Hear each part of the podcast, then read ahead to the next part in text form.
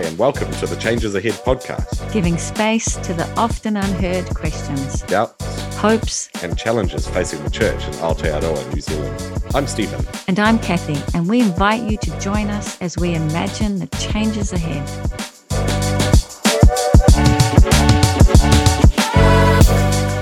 It was so great to connect with some old friends and hear a bit more about their stories of what they've been up to. And one of the things, I think, for some context, is Rui refers to the homes a few times, and, and what he's referring to there is an intentional community that the, the two of us were a part of, where we were trying to live and give priority to our immediate neighbours.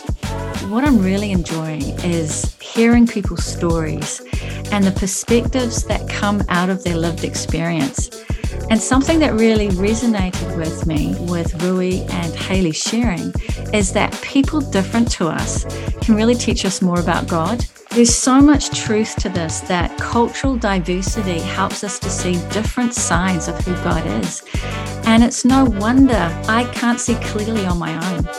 And it's both challenging and also inspiring. And Rui, it's so great to have you join us on the Changes Ahead podcast. Thank you so much for making mm. some time, and we are so looking forward to hearing your thoughts and insights into what changes might be ahead of us in the church. So welcome. Thank you. It's good to be here. Awesome. Yeah, it's really good to be here, bro. Good to see you. Good to see your beautiful face again. You haven't aged a bit, Stephen. Oh, that's kind. Very, very kind. Yes. We're looking for truth on this podcast, though. So. Yeah, yeah, yeah, yeah. No, no, no. That's that's that's, that's all truth, bro. You know me. I wonder, as we begin, if you would be willing to just tell us a little about who you are. Uh, you know, who is Rui? Who is Hayley? I am Hayley, and I am mostly a full-time mum. I've got a we've got seven, five, and three-year-olds. But I do work part-time. I have worked part-time for quite a while at um, Mount Roskill Baptist Church as the children's ministry worker. That involves running the children's program and coordinating the leaders. And I've recently started doing creative ministries, and um, there's a bunch of different things in the work that might come this year. Yeah, it's mm. exciting. Awesome, thank you. I love like sort of the Te Ao Māori way of starting when we open with a pepeka. Yeah, and, and uh, so I'll, I'll go real quick. So ko Pukitāpapa te maunga, ko te Oanga te awa, ko Peng toku tipunga, ko Manchuri, ko Han oku iwi, cross school south, ko kainga, no China aho, ko Rui Peng toku ingoa. So so um, Pukitāpapa or, or um, uh, Roskill, Mount Roskill is our maunga. Te Oanga is our is our awa, the local, the sort of the local Oakley creek that goes from here all the way out to, um, oh, this goes all the way out to central, like all the way out to town, pretty close. So, yeah, and, and I guess my whakapapa um, from my mum's side, so she's half Manchu, um, mum's side is Manchurian Chinese, and my dad's side is Han Chinese, and they historically didn't like each other. Mm. And what my mum told me a few years ago was that the Manchurians used to be like royalty in the Qing Dynasty. And I was I was cracking up when she told me this, and I was like, this is amazing, like, let's, Like, let's just, let's, we can raise, we need to raise some money for the business. Can we sell a part of our Forbidden Castle and just kind of go that way? Unfortunately, son, we don't do that. And instead, we get to inherit a few generations of not being able to tell our stories um, and government oppression, basically. And, and that's, that was an interesting part of the whakapapa, I guess. Um, mm. Yeah, so, uh, yeah, another big part of just being a dad, and, like, have, I have an amazing wife, Hayley, that honestly, like, I feel like half the time I don't know what I'm talking about, and she kind of brings it all in. And then we're fortunate enough to have three kids, um, Theo, Annabelle, um, and Malachi. And that's, that's yeah, a big part of who, who I am and who we are. And, yeah, and besides that, I, I, I'm one of the co-founders at Critical, and it's a clean tech company, and our, our mission is to end plastic pollution by um, turning plastic waste into building materials. And so that's kind of, between those two things is how I, how I spend my time. A busy life. Yeah, it's good to be here. It's good to be here. Yeah, Stephen is actually quite a, yeah, you know, Stephen's actually played quite a part of that story for me too, like, you know, in our, in our years and figuring all this community and, and, and faith and Christian stuff out in, in the in the homes um, as well mm. as Hayley as well. Well, Stephen Goulstone was um, my um, one mm. of my youth leaders when I was a teenager, mm. when we came back from the mission field from Bangladesh. So Full circle, full circle, really. That's right. Yeah. You mentioned the business, uh, Rui. Perhaps we could start there. Clean tech company, your your faith and worldview drives that. I, is my understanding. So mm. how does the church impact, or faith impact, the way that you see business, and also vice versa? How does the the fact that you, you're doing this clean tech, wanting to end pollution, uh, plastic pollution, yeah. um, how does that then speak back into kind of the, the faith perspective? It's a, it's a really like, man, it's a really tough question and a big question. It's a great question too. And I feel like it's it's definitely been a bit of a whānau affair for us. Like it's, it's sort of like, since we got married, it's been a decision, you know, like, you know, Hayley and I knew that when we got married, well, I hope we both knew and we're on the same page, that we make decisions based on our values and going after the things that are important. Yeah, like I really like um, the Māori whakatuki that that's like, um, hei maunga teitei, which is like, um, reach beyond and mm. if you bow your head, let it be to a lofty mountain. Mm. Um, strive for the things of great value. If you, lofty, mm. you bow your head, let it be to a lofty mountain. It's definitely a, a decision we've all made, and it's sort of a, a journey that we've all decided to be on post post the end of the homes. And yeah, but I, I guess with Critical, like a lot of it came out of our time experimenting in the community homes, and, and Stephen would have known this. Yeah, having these, trying to figure out like what is what does faith look like beyond a rhythm or that we we we gather every Sunday, and beyond. Beyond that, but what does it look like in our day-to-day life? And yeah. I can't talk about Critical without sort of talking about that, I guess. And so, yeah, as, and maybe like as a young twenty-year-old going into this community thinking, oh man, I'm going to like change the world, um, go into this place, I'm going to help all these people, you know, six months in, slap to the face, realizing just how broken I was and how much in need of belonging and friendship mm. that I was. And, and it was sort of this journey of mutual belonging. And eventually what happened was what, you know, what really broke our neighbor's heart, because they were our good friends, broke my heart. And and there was this initial desire to go, well, how do we, we just kept seeing sort of this thing about, yeah, people needing access to opportunity, long-term opportunity, meaningful work, and in a place that matters. And we wanted to respond to that. So it, it, it wasn't, there was no intention about this being a business in, in the first half. It was just about how do we, you know, how do we respond to the needs of our neighbours at the time, and then eventually grew into sort of a clean tech company. And how would you like frame that up here? His thought process was, I want to help people, but if their basic needs aren't being met, then there's no space for personal or spiritual growth. And so the people that we mm. were working with, um, we were wanting to work with, didn't have jobs or didn't have like a steady income. And so the idea is that you create a business that can then, once it's steady enough to support itself and hire people, then you can choose to hire people who struggle to get a job and provide social support around that to mm. make it possible for them. And obviously at the moment, Rui's business is really at the very beginning stage of that, but um, mm. that's kind of the end goal. I just love what I'm hearing, and we talk about this a lot in our community, and that what we do outside of our church life when we're, is we're just embodying who we are. We just take that with us. We're not trying to be anything different. And so your mm. early experiences have shaped you mm. and shaped your values and shaped this deep compassion, because you're actually, you're, you're living alongside people. And so you've just taken that, embodying that, and then living out of that. Mm. I mean, that just feels something that we can all do. Yeah, definitely. Yeah, it's not easy, mm. but yeah. no, there's a lot of faith involved in telling you. Yeah. There's a lot of faith in like not backing down when you don't know how things are going to work out. Yeah. Well, yeah, and that's stepping into that unknown, isn't it? Right. So, and and isn't that that creative space? I think you would know a lot about that, Rui, when you're thinking about your business. That creativity doesn't mean you have all the answers. It means stepping out into that space of of not knowing. And yeah. maybe you could speak to that. Yeah, like, like I think right, you know, right now for us, it's it's like we uh, in the last couple of years we raised about three hundred fifty K, and we started the factory, and and then we've earlier this year raised about another one hundred twenty-five grand. But when you're hiring people and staff, there's always this sense of uncertainty, like you know, mm. and there's a lot of self doubt in that journey. Mm. Like from the outside, it seems it seems you know it seems like a, a you know like like the story that. Um, you, you guys have actually caught me in quite a vulnerable time where there's this consistent uncertainty, like what's, mm. what's going to be next for us? Um, what does the next season look like? How do we get customers? How do we develop this technology in this process about running out of money? Um, yeah, so, but but then but then again, I then I look back, just just countless unexplainable like times where we've we've made a decision. I, I think for you know like for most of our twenties, we because because of the decision we made, we probably like lived off for three kids like off like twenty five to thirty grand a year. and, in Auckland. In Auckland, um, and um, there'll be so also periods where it's like, holy shit, we're not going to have money to like pay the rent, or how are we going to, you know, buy, like have expenses to, to go through this the summer holidays and stuff.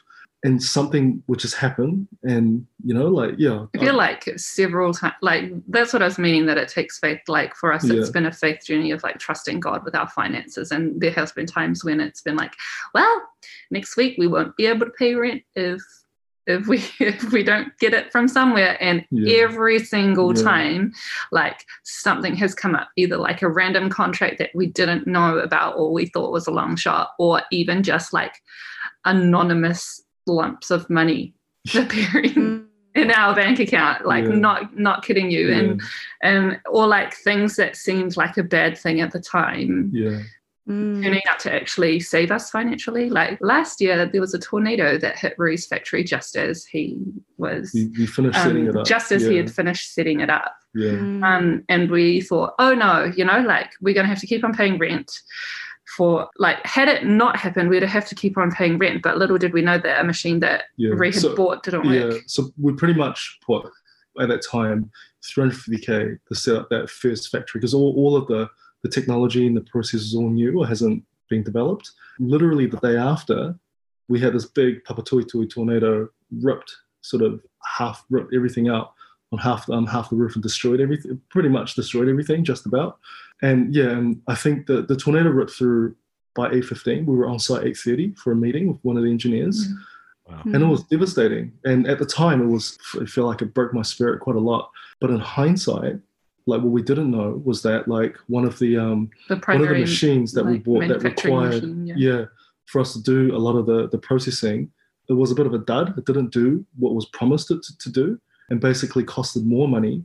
And in that six-month period in the recovery... where they didn't have to pay rent because the, the landlord, factory was yeah, broken. The landlord gave us rent-free for that period of time. So we we had the, we, we, we then had to use the money to be able to repair the machines. Oh, man, it's just... I feel like just countless part like, of... had they had to pay rent without being able to manufacture, it would have, it would have yeah. stopped. Like, we wouldn't have been able to carry on. But because of yeah, the tornado... Yeah. stopping the yeah. rent for the factory. I feel like this isn't we, the like... story that like Kathy and Stephen wants to hear. But it is, um, it is, it is interesting though, because also I suppose my question would be, who yeah. helps hold you in that space? Because even though you're talking about business, this is still the same feeling in any context. This idea of not, I mean, this feeling of uncertainty and not knowing what's ahead. What helps hold you? Are there people that hold you in that space when you're going through these? I mean, yes. Can you speak to that? Yeah. I, th- I think, I mean, Hayley obviously is a, is a huge part of that, and being able to process and talk about it and then go, okay, what do we do next? Yeah, there's, I, I think a community do hold that. Like I, mm. I catch up with, um, in this period I caught up with Ron Lang, who's who's my spiritual director, and we, and we process, and there was just some pretty crazy, oh, I don't even know how to describe it. Just like in a, a real, in one of these sort of like a really uncertain period, I kept, I had this like vivid, vivid, vivid dream, and that I had to process that with, you know, yeah, with Ron and one of the spiritual directors. Like it, it the, the feelings were that we're embarking on this journey in a half-baked vessel, um, but when we arrive at our destination of all, of all of my kids, We we just went into this this room within a room, this within a room. It's, it's really hard to explain. The path slowly um, unveiled itself, yeah. and it became like it was uncertain, and it became more certain, and then like like amazing. And it, yeah, and know? and I, I guess like one of the things I'm like I, I have to tell myself is that like you know life can be viewed in two ways. I think Rob Bell talks about this quite a bit. He, he says like the first one is that life is a set of occurrences that you have to endure, or life is Is, is an adventure that you get to go on, mm. and um, you know, and, and like sort of, I, I part that with, you know, like this other sort of uh, reflection, which goes like, what is the difference? Like the only difference between being an entrepreneur and being unemployed is your attitude. um, and there's a lot of that, I guess, I can empathize and sympathize with over the years. Yeah, just things happen. Having good friends and good mates that I can process with, yep. um, but probably most recently is. Um, yeah, like I got, we our, our business got accepted into this accelerator called Startmate, and they four hundred sixty-six startups from Aussie and New Zealand apply, and they only choose fifteen. And from that, you know, sort of I met other people, other entrepreneurs who's got similar journeys of trying to start something themselves and stepping into the unknown and taking these huge financial risks and stuff. I found that as another community of support. Mm. Having huge, people who who are doing it themselves, mm. who understands all the highs and lows. But, mm. but I, yeah, it's people. Like it, it's people, know, yeah. People and, and rhythms. I think mm. rhythms. So like Praise You Go is is quite a cool ritual I have when I drive into work in the morning. And then as I come back, I find sort of like the headspace, mindfulness, med- meditations are quite helpful to just just sort of like split between this is work and this is home. And mm. yeah, I don't do it well still, but it's it's it's the work in progress. Mm. Thank you for your your vulnerability, mm. like sharing that with us. And yeah, it's it's really humbling actually, just just mm. sit with, with you in this space to, to, and hearing that. And the question you had, Stephen, was how does this relate to faith? Yeah. Right. So I I think to, to try and kind of a, a circle back, circle it back in, I think um what what often sits or leaves me in my heart is like God leads you from the known into the unknown. Like that, like that, yeah. I, I feel like that's probably one of those things that I've, I've yeah, I've maybe I've, I've kept in. And and also that like life isn't meant, made to be comfortable. Like it's mm. made to be uncomfortable. Mm. God gives you peace in those spaces. I th- yeah, so I, I think there's kind of these maybe nuggets of wisdom through the years that I've made that, you know, we've probably internalized ourselves. Mm. I think was it, was it um, Frederick Buchner, where he talks about like um, like the the work of our lives or the kaupapa or the purpose of our lives is where our deepest desire, the things that gives us the deepest joy, meet the world's deepest hunger. And I, yeah, I think that alongside those other nuggets, almost in my in my early twenties, kind of maybe maybe in some ways like springboarded these decisions that we're making, that we're trying to make, and still trying to make, and mm. still still struggling with, to be honest. Yeah. Mm. And Hayley, you've you've mentioned you're uh, you're working in a church context, particularly focusing on on children, mm-hmm. but with a, a slightly broader focus than that as well. You're going on this journey together as as a family that's obviously really intense and uncertain. And how does your work with other families and, and children within within a more traditional church space feed into this experience together? So I grew up in church, and my dad is, I'm a pastor's kid and a mish kid and all of those kinds of things. So um, you're still in the church. It's, you must yeah. be pretty unique. Rui and I like come from very different backgrounds. So mm. it has been like quite a thing to kind of find what our priorities and like what we sh- like what balls we should drop and shouldn't drop. Mm. Um, and mm. I have in my family, what I watched was that my dad's family, they like grew up Christian and went to church, and all of his siblings, he's one of five, all of the siblings that didn't stay in church, like none of my cousins of those aunties and uncles, they don't know God anymore. And so for us, like as soon as we had kids, because before then we were a bit like, eh, do we need to go to church? I don't know. We have our Christian friends and we have our Christian like get-togethers and we talk about God and all of that. But as soon as we had kids, I was like, I want my kids to know God. Mm. And from just from my past, like what I've seen is that kids who don't make connections at church don't know God. So we have been going to church. Um, that being said, church is definitely not perfect at all. Um, I firmly believe that you're going to bump into people that you highly disagree with, and mm. and I feel like the right attitude is mm. um, it's okay to disagree, and maybe you mm. will learn something from them. Um, because they have such a different worldview than you. Um, so that's kind of been our, like, you know what, we do need to stick with people even if they're annoying or let us down or aren't as compassionate or Christian as we think. I'm also wondering about, you know, like, is, um, I don't know what, I don't know what you think about this, Hayley, but is the place for tradition, like, in order for you to deconstruct, you need to have something to deconstruct. mm. to start with. Mm. You know, I wonder if, like, is, is there still a place for tradition, an imperfect tradition, where as our kids grow up and form their own perspectives and views, at least they have, you know, some kind of like a whakapapa or like a tūranga waiwai, which is like the Māori word for a place to stand. Mm. If you want to move the boulder, you need a lever and a place to stand. And I wonder if, like, there is room, you know, for what this imperfect church to be, to be that place to stand upon that lever can then push the boulder off. You know, with that, I, I agree with you that there needs to be that formation, but also being able to hold the place of being able to be curious and unpack things at the same time. And so I think we haven't done that part very well. We mm. have focused on the formation, mm. but not on the the safety of being able to say, oh, well, I'm not sure about that, and to ask why. And so w- what do you think about that? Where is that place of curiosity and being able to, to have some questions and to not know? Um, I really think that that is like one of the most important things that we can do is to doubt and question. In your faith journey, it is kind of like a dance.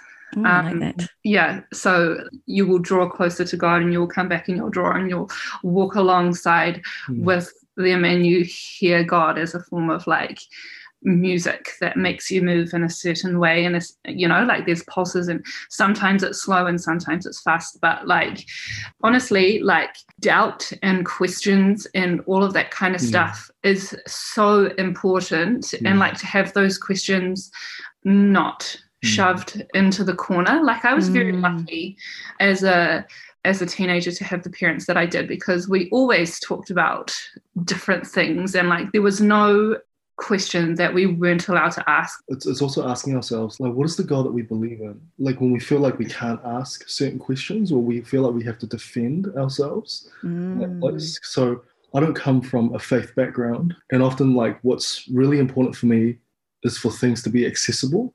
Like it's for faith to be accessible, and, and what we do and how we, yeah, like how we how we share about it, how we talk about it. I think two weeks ago, it took um, Paul Windsor, like he he did this sermon about cultural diversity isn't a nice to have, but having the truth interpreted by people of other cultures and backgrounds, mm. even per se religious backgrounds as well, it it helps us to understand all sides of who God is. And I I just think that, like, if we don't step beyond and have genuine conversations with our Muslim and our Buddhist brothers and sisters and stuff, because we feel like, well, if I do that, then my faith is at risk. Well, heck, like your faith is probably isn't that strong to start with anyway. And one of the one of the biggest things I often often sort of wonder is like, man, what like what can Te Ao Māori teach me more about God? Like what can oh, I love, yes. Yeah, like what can this group of atheists teach me more about God? Listening to the different voices that we don't normally hear, I think, to be honest. Yeah, I'm, I'm a pastor, and the majority of books, and I'm trying to change this, but the majority of books, certainly up until the last few years ago, would have been a particular kind of person writing. That's going to be someone of European descent, and most likely a man. And so hearing from different voices, as you suggested, sounds really important. So can we talk a little bit about that and, and how that might change things for us in the church? I can probably tell a story. So I, I, I was, um, like I was, I was really fortunate in the last, oh, towards the end of last year, for about two or three months, to help um to, to do this piece of work. So it was meant to be like the the National Certificate of Sustainability. It was meant to be like a a one oh one, sustainability one oh one, looking at issues of climate change and decarbonised economies. And I was working with a good colleague of mine, Simon, looking at integrating Te Ao Māori principles into what's going to be a national and potentially a global sustainability course. Mm.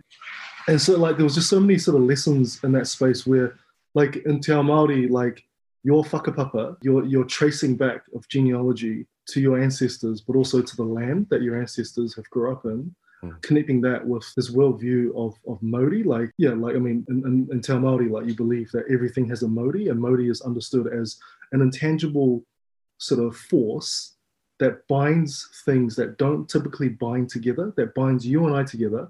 But the mm-hmm. Māori is also in the land, the ground that we stand on, the trees that we that's a part of us, the animals that are part of us.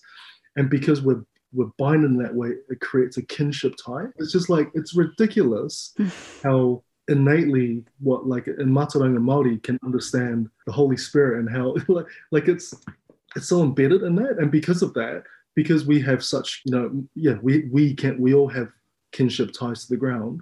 Whatever we do to the land, yeah, like if the land is not healthy, then we are not healthy because we depend on that as we grow. And then and you and you take like a macro view and you look at like climate change. You look at sort of like the um, we're not really on track to hitting one point five degrees. A lot of these indigenous views on how we treat each other and treat the land, it's it's, it's, it's so like God-full, yeah. Like I find. Um, you know, traditionally, probably I've come a lot more disconnected. I don't see things in that way, but through, you know, my brothers and sisters who are Māori, who may or may not be Christian themselves, my mate certainly that I'm working on this isn't, but a lot of how he sees the world and how he breathes and how he treats others, like it's teaching me more about God than mm. I thought, yeah, like than what I could understand. And so like in the Western Church have like a history in colonization, yeah. and, and colonization is often and sort of like, put it really crudely, is that like we have a better way than you, yeah, mm. and our and our religion, well, yes. like over centuries have been in bed of the states, um, yeah. and so we carry that as part of our D N A, and yeah. and so we we so when we come we come into a place we get defensive or someone have a we just want view. To change everything, yeah, like like we, now that's stupid, evangel- like, yeah. yeah. So you're describing again that we think we've got the right way and ours is better rather than this understanding that you've got something to teach me. And we need that reciprocal uh, mentoring going both ways. That, so that's why I think that stance or heart of humility is so important, because how can we learn of someone else until I am prepared to sit in that space myself and be open to what you have to reveal to me? And I'm borrowing this. It's not my words, but it's um, it's a beautiful tension. Um, it's it's and it's our ability to hold that tension and interpret it how you want, you know, like whether if it's um like I I love this um I don't know where I heard this reflection that you have fundamentalists on both sides. Yeah. You've got like really conservative fundamentalists, but then you've got these like super radical fundamentalists all way on the other side where you can't box me or you can't, and they want to be so different. I think it's also just about like our ability to hold that tension, hold the mm. tension between comfort and discomfort, hold the tension. Um yes. Between like acknowledging our colonial past, yeah. and you know stepping into the future in partnership with yeah with with Māori, with other cultures, yeah. I think I think holding holding the tension is probably another quite a big theme. So maybe as we wrap up our time, what's a step that our listeners could could take away from some of the thoughts that you have shared with us? I think it's pretty simple, and everyone has access to this, like in, in your workplace, in your in your in your place of community. Uh, for me, it will just be like, who are the people that I've been avoiding, and why? And um, to reach out and hang out, like. Right, you could just say, like, as a act, go outside of your comfort zone. Whether that's talking to someone who's got different ideologies to you. They also also think it's also like all organisations. I know that all businesses, but all organisation businesses. Because of the Treaty of Waitangi, have obligations to partner and understand Te Ao Māori and, and, and what we do. And I think that's huge. And I actually think that it's a huge opportunity to help with mm. a lot of these things that make us uncomfortable, like these little barriers. Like I actually think there's a huge opportunity to, yeah, like, you know, maybe it's about bridging partnerships to local iwi and doing things together. And and let them teach us wow. what are the Te Ao Māori principles that we can integrate. And maybe, and you know, you might find that we start a, a session with a karakia, opening karakia or closing karakia, and yeah, starting starting a session with like a bit of whakawhanaungatanga, understanding who each one, one of us are, and see each other for more than see each other more than just kind of people next to us, but we have shared history, mm. um, and we might have shared whakapapa, and I th- I think that's. It's a huge, I think it's a huge thing for our church to be, a, it's a huge opportunity for our church to be an amazing example of that as, as an organisation that partner of Māori and partner of iwi and, and practice, you know, and, and practice Te Ao Māori and, and, and our faith and stuff, yeah. Mm. We actually have an obligation. We do, yeah, thank you. Oh, thank you, guys. Those are really good things to end with. You know, great questions. I love that. Who are the people that you've been avoiding and why? And and I like yours too, um, Hayley, about going outside our comfort zone. And I think that's it, isn't it? That's the challenge is, can we just step out, even just a small step outside our comfort zone and allow ourselves to, to sit in that space? Mm-hmm. So thank you. I've really appreciated what you've brought to us. I love the diversity of, of responses just from the two of you, just coming from really different perspectives. And that is a gift both of you have brought to us. So thank you for your willingness to share with us. And, you know, I want to acknowledge your, your vulnerability at the beginning, Rui, as well. Yeah, acknowledging the space that you're sitting in as we're recording this. So so thank you. We are incredibly grateful. It's always good. Heaps of fun. Good to see you guys. Thanks for listening to this episode of the Changes Ahead podcast. If that resonated with you, we'd love to hear from you. So get in touch on Instagram and Facebook at Changes Ahead Cast or Twitter at Ahead Changes. See you next time.